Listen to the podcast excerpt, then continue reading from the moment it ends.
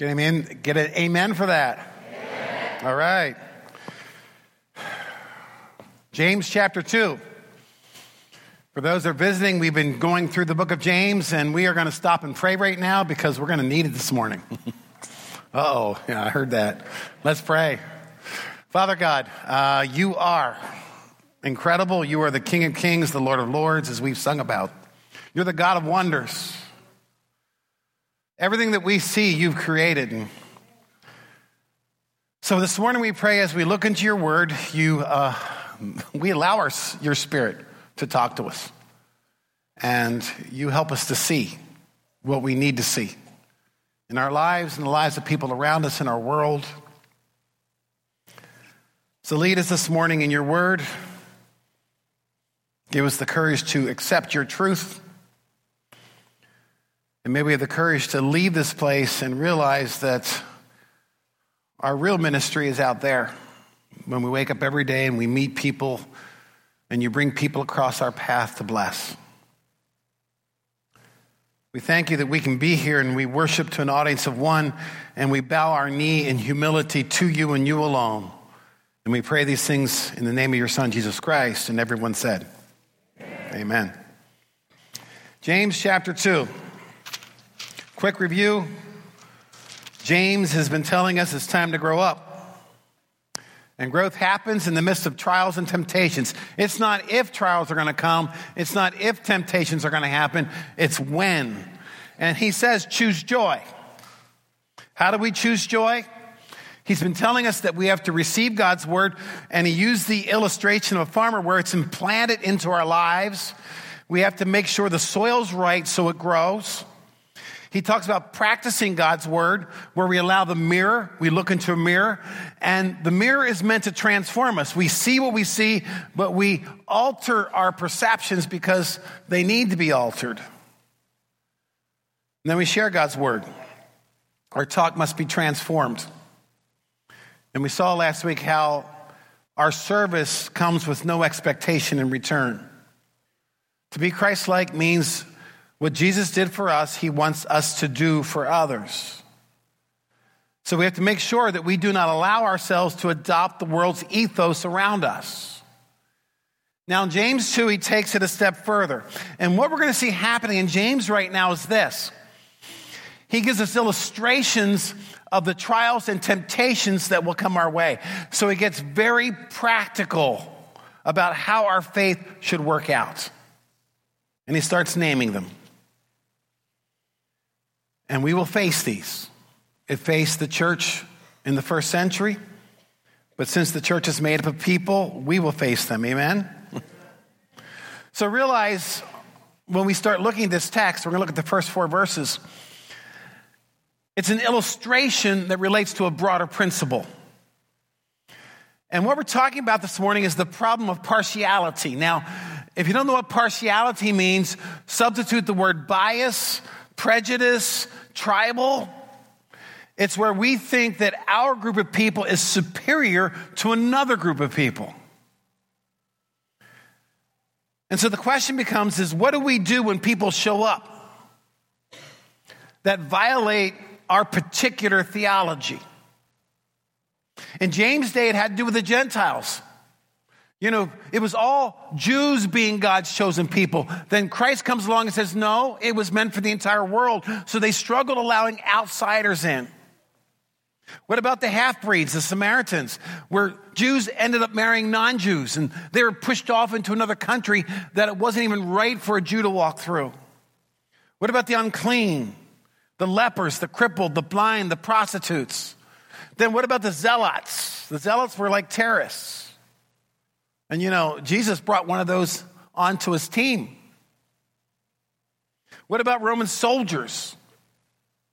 What about the people that our parents taught us we shouldn't hang around with?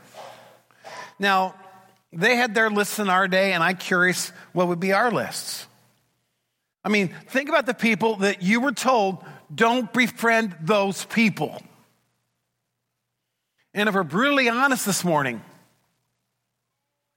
I think many of our lists would not reveal a theology of the cross, but a theology of us. So let's begin James chapter 2 verse 1. My brothers show no partiality as you hold the faith in our Lord Jesus Christ, the Lord of glory. Let's just stop right there for a moment. You've heard me say this so often, starting points are critical. Here, James starts with what? He starts with Jesus Christ. And just not Jesus Christ, but the Lord Jesus Christ, the Lord of glory, the King of kings, the Lord of lords. So he is putting that out, saying, listen, Jesus is high and exalted. How should this impact how you think and see other people? Now, most churches have doctrinal statements. Amen? that was kind of weak. Maybe you don't know we have one. And you know what? Doctrinal statements are good, they're useful, but, but, they are not substitutes for doing God's will. You don't see Jesus someday say, listen, we have a great doctrinal statement. He'd say, but what are you doing? How are you living that out? We saw in the video this morning, according to scripture, everyone is created in the image of God. That's a universal truth. It's amazing, though, how many times we violate our doctrine by how we treat each other and people in our world. While we say that's true, we live it out in different ways. So here is the principle I think James is trying to tell us, and then we're going to get into the specifics. He's telling us the way we behave towards people indicates what we really believe about God. The goal here then is to align our behaviors with Christ. And that's why he starts out of the gate saying, listen, don't practice partiality. Don't let your biases, your prejudices, don't let those things win. Look at Jesus Christ. You claim Jesus Christ, you lift Jesus Christ up, you say he's the King of Kings, Lord of Lords. It's about time that you allow that truth to move from your head to your heart. So, in light of their doctrine of Jesus, how does one practice Jesus? Of course, the short answer, the nice answer, but we got to get specific about this, is we have to look at everyone through the eyes of Christ. Amen? Now, how did people, or how did Jesus look at people? And before we consider that, ask this question How did people, the world ethos that we're supposed to get rid of, how did they look at Jesus? When you look at Jesus coming, the Son of God, the King, the Lord of Lords, when people came to him, how did people look at him? Well, I think there's two observations, and it says a lot about who we are. First thing they did was judge him by human standards. And we are prone to outward impressions, aren't we? I mean, how many times do people say, well, look at so so? Look at how they're dressed. Look at what they wear. Look at their head, hair, or lack of hair. Amen, right, Frank? I heard that. We make all these judgments based upon outward impressions. We call it first impressions. And this is what the world did to Jesus. Look at Isaiah 53, verse 1 through 3. The prophet Isaiah says this Who has believed what he has heard from us? And whom has the arm of the Lord been revealed? Of course, he's been revealed, revealed to us, to the prophets. He came down in the flesh. And here's what it said about Jesus and what would happen in his day. For he grew up before him like a young plant and like a root out of dry ground. He had no form or majesty that we should look at him. Translation Jesus walks in a room, nobody's going to notice. No beauty that we should desire him. Translation He wasn't one of the good looking people that the world said are good looking. He was despised, rejected, a man of sorrows, acquainted with grief, as one from whom men hide their faces. He was despised, and we esteemed him not. Here's what this says We know his list of credentials. We know who he was. He was the Messiah, he was the King of Kings and Lord of Lords. He was not a celebrity. He did not impress people. He was ordinary. He lost the popularity contest in the local synagogue. In fact, it says he so disgusted many, many people, they turned their face. Do you know people that when they walk in the room, you want to walk away? Okay, be honest. Come on. We do that, don't we? This is what Jesus did when he walked into a place. Now we know right now he sits at the right hand of the Father. We know he's resurrected Lord and Savior. We know that when he shows up, all knees will bow. We know that we will be humbled in his presence. We know that there's no one here that can brag about what he or she has done in light of what he's done for us. But he was subject to what we do. We judge people by how they look and our opinions and our preferences and our ideas. And Jesus says, we don't do it that way. In Matthew chapter 22, verses 15 through 16, it says, Then the Pharisees went and plotted how to entangle him in his words. And they sent their disciples to him along with Herodian, saying, Teacher, Here's what they said about Jesus.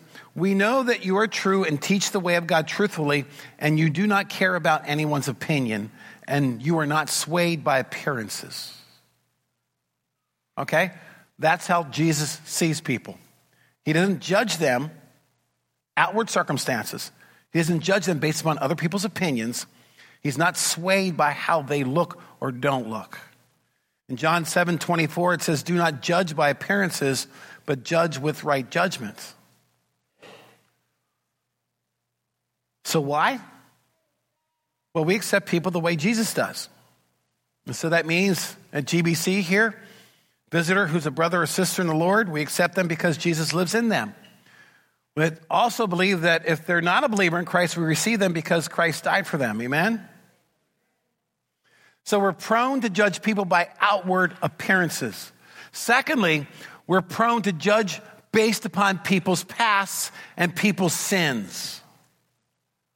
Tax collectors of Jesus' day. Zacchaeus, he went to his house, and so he was called a friend of sinners. He invited Matthew to be on his team. Matthew wasn't even invited to be in the synagogue. The woman at the well, half breed, a Samaritan. She was despised by her own people because she came alone at noon, not at 6 a.m. with all the other women. The lepers, he did something that was unthinkable in his day. He actually reached out and he touched them. The lame, the blind.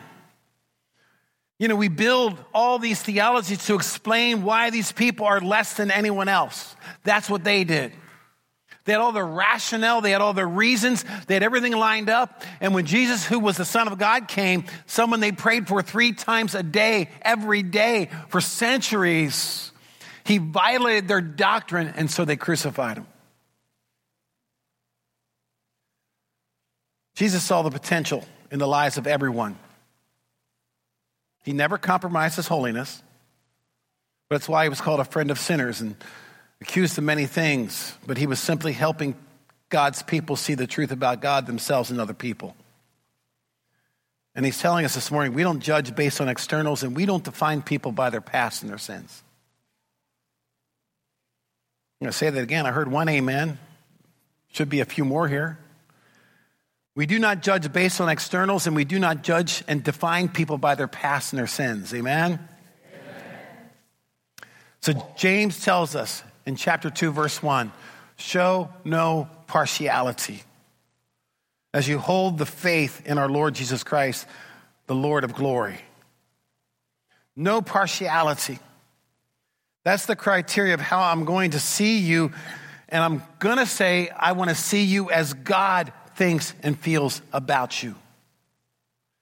So Jesus does not treat people by external criteria.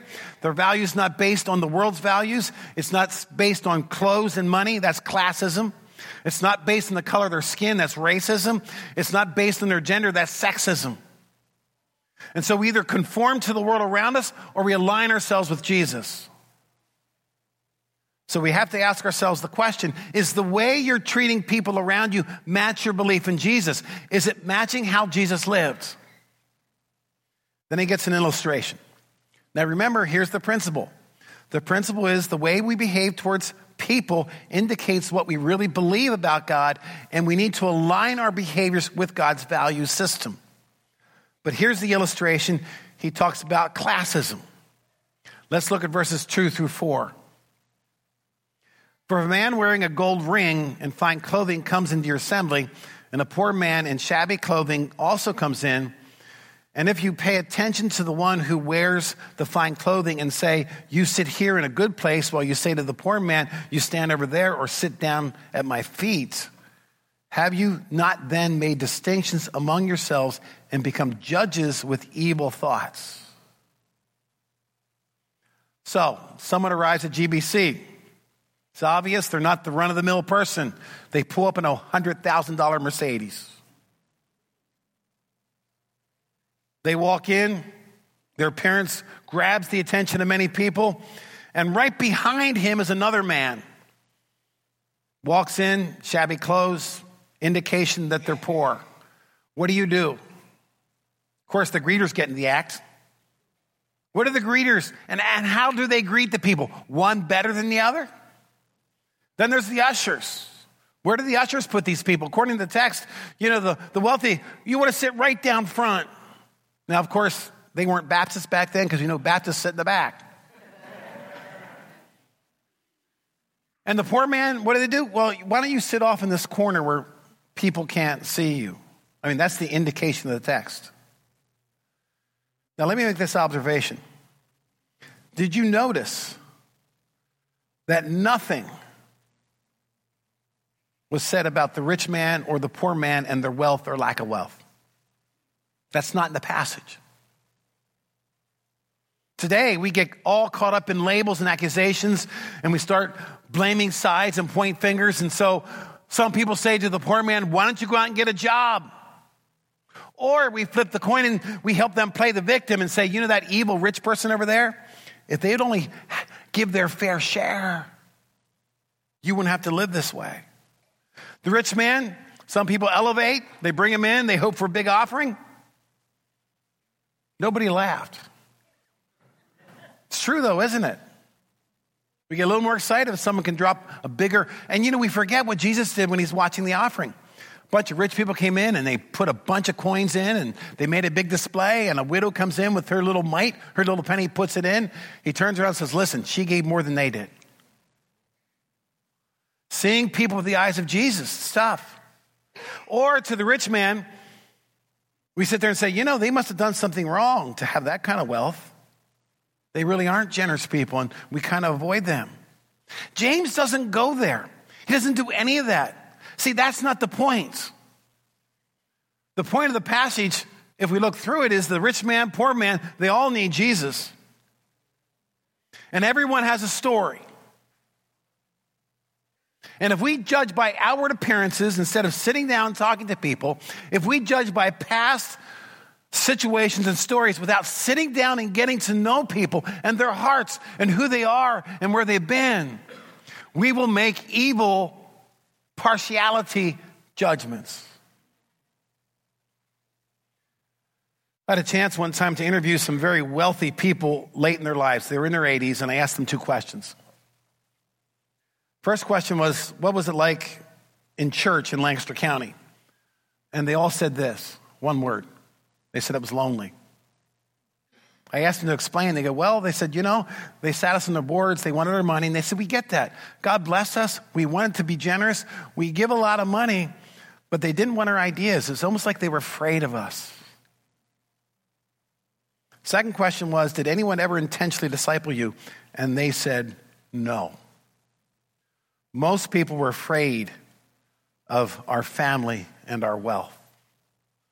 That was some insight I didn't see before because a lot of times the wealthy people in Lancaster County, it looks like they're really popular and everybody, well, you know what? Everybody wants something from them. And they just don't want to get to know who they are. Flip the coin story of someone poor one time.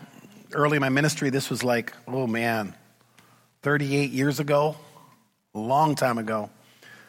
Young, naive pastor, there was a new family visiting the church. They attended three weeks. Now, this church was not accustomed to having new visitors.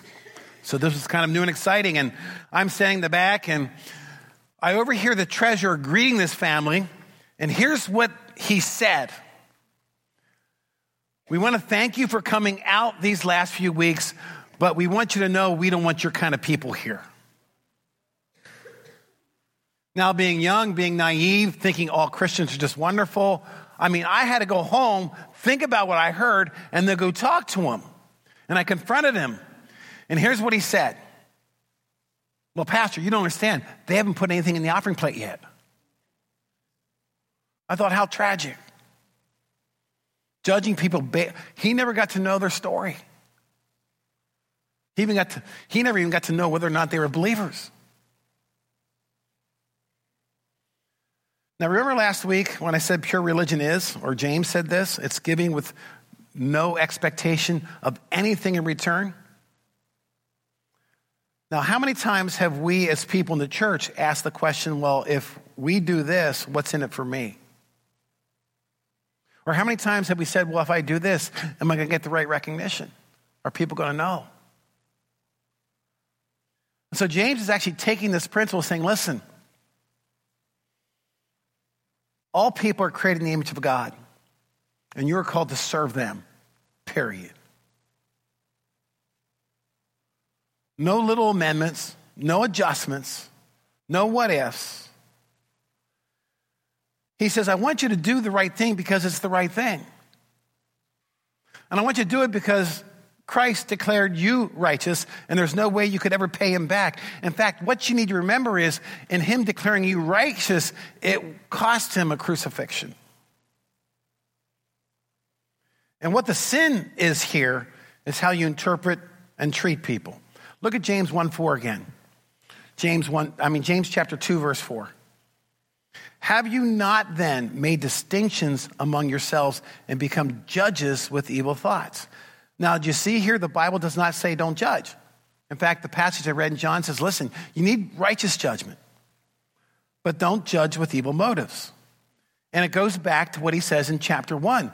You know, we can either pursue, choose joy, pursue our trials, pursue our temptations, or we can be drawn away by our own desires.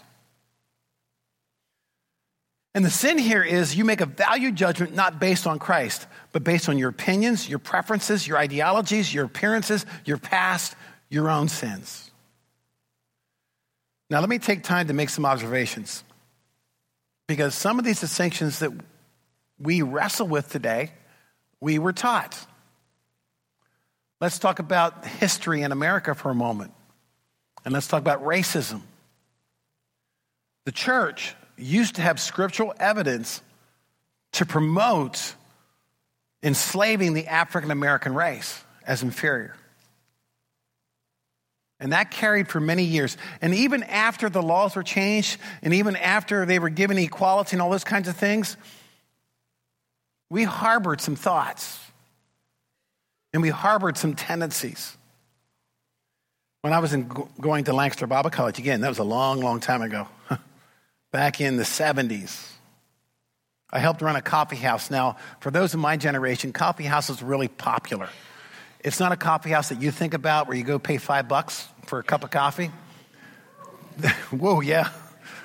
Uh, if I would have known that, I would have invested in some coffee ministry. Not that we were part of, but coffee house was where you opened a place up in the middle of a city, and you opened it up to anybody coming in, and you sat, you talked, you know, and you got to know the, the people in the neighborhood. And so I helped a missionary couple start a coffee house down in Columbia. I remember there was a young lady who wanted to help out, and she came, and then she approached me the second week, said, Listen, my parents will not allow me to help you. And I said, Why? And she said, Well, you need to talk to them. So I did. And the father looked at me and says, Listen, I don't want my daughter around black men. She might get raped. That was his words. And I thought, well, how tragic. Because that might happen around white men too. But he had a stereotype in his mind, because in Columbia, the section we were in was predominantly black. Let's talk about other religions. Be honest for a moment. How many of you that are older were taught that all Catholics are going to hell? you laugh because that's what you heard. Is it true? No. But I remember sometimes, and I was even in a class at Lancaster Bible College that taught Catholicism was a cult. That's religionism. If you go to countries like Zimbabwe, there's what's called tribalism. It exists between the, the Shona and the Ntsimbali. You go to Haiti and the Dominican Republic, there's tribalism that Dominicans look down upon the Haitians. And it has to do with their appearances, it has to do with the size of their noses. That's the world. And that's why James said last week listen, keep yourself separate from that kind of ideology. Don't think that way. Don't be that way. I guess what I'm saying is that some of this partiality is earned honestly, but, but, it's still evil. James doesn't say, listen, I know you meant well. I, I know you were taught. No, James says, listen, it's all evil. And it's created in your own desires. Now, let me push a bit further if I've been pushed enough. Two couples walk in, man and a wife, second couple's in a lesbian relationship. How do you greet and where do you tell them to sit? And how does Christ want you to greet them and tell them where to sit? Now, before you answer, many of us think we know the mind of Christ when we don't. Amen? Minds are plagued with our own prejudices. And we have to realize that Jesus violated cultural standards of his day. He touched lepers. He dignified women, slaves, and kids. He stood up for the woman taken in adultery. He hung out with prostitutes and tax collectors. Showing no partiality is tough because somebody will have a comment about your own faith and they'll accuse you of things that are not true. Two people walk in to GBC. One's wearing a Trump Make America Great Again hat. The other's wearing Hillary Really Won hat. Where do you greet them? Where do you sit them? Now that is causing quite the ruckus here. Come on. I'm going to say this again, and here's what's tragic. I've seen more partiality in the arena of politics with people who claim to follow Jesus than in my entire 40 years of ministry. And James says it should not be. It's evil. Two families walk in. One's dressed just like us, the other's dressed and they look kind of, like Amish. now, I want to ask you last week when uh, David Lapp walked in with his family and you saw them. What were your assumptions when you saw them? And maybe you don't know that inside the Amish community, there's, there's like 10 different sects of belief, and they belong to something called the Amish of a different way because they follow Jesus. But when you saw them, what kind of partiality kicked in? Pure religion. James says serves unconditionally and engages in solutions. I hear Christians say all the time, I want to be a New Testament church. Do you realize what you're saying? In the New Testament, when they did the right thing, they were stoned, they were crucified, they were tortured, they lost everything, they were put in prison simply for doing the right thing. And we get a little nervous about what someone's going to say about us if we do the right thing.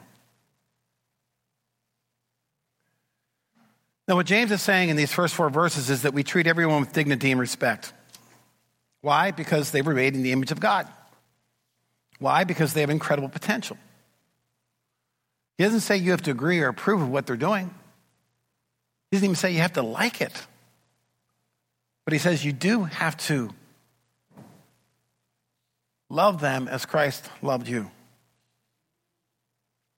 Let me suggest three things in closing. The first is we have to examine our own hearts and minds. And it goes back to James chapter 1, doesn't it? The word implant, mirror, share. It's the Holy Spirit who brings conviction when we do that. And instead of listening to all the world's voices about how we should react, we listen to God and say, Listen, this is what I want you to do.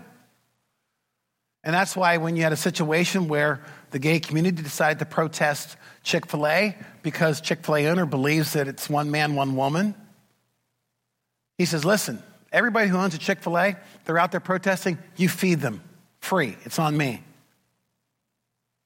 You give them drinks, give them food. You do whatever you need to do to make sure they are comfortable because it was the right thing to do. Secondly, make restitution where restitution needs to happen. If you said or done something that God has brought to your attention, you know, we need to go make it right. That's a big principle in the world of addiction, isn't it? And what's sad is it needs to be a big principle in the world of Christians.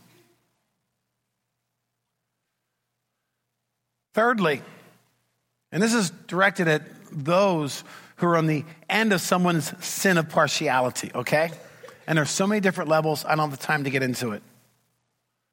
But if you're on the end of someone's prejudice and bias, if you've been told to go sit in a corner or you've been put down or put away because of what you believe,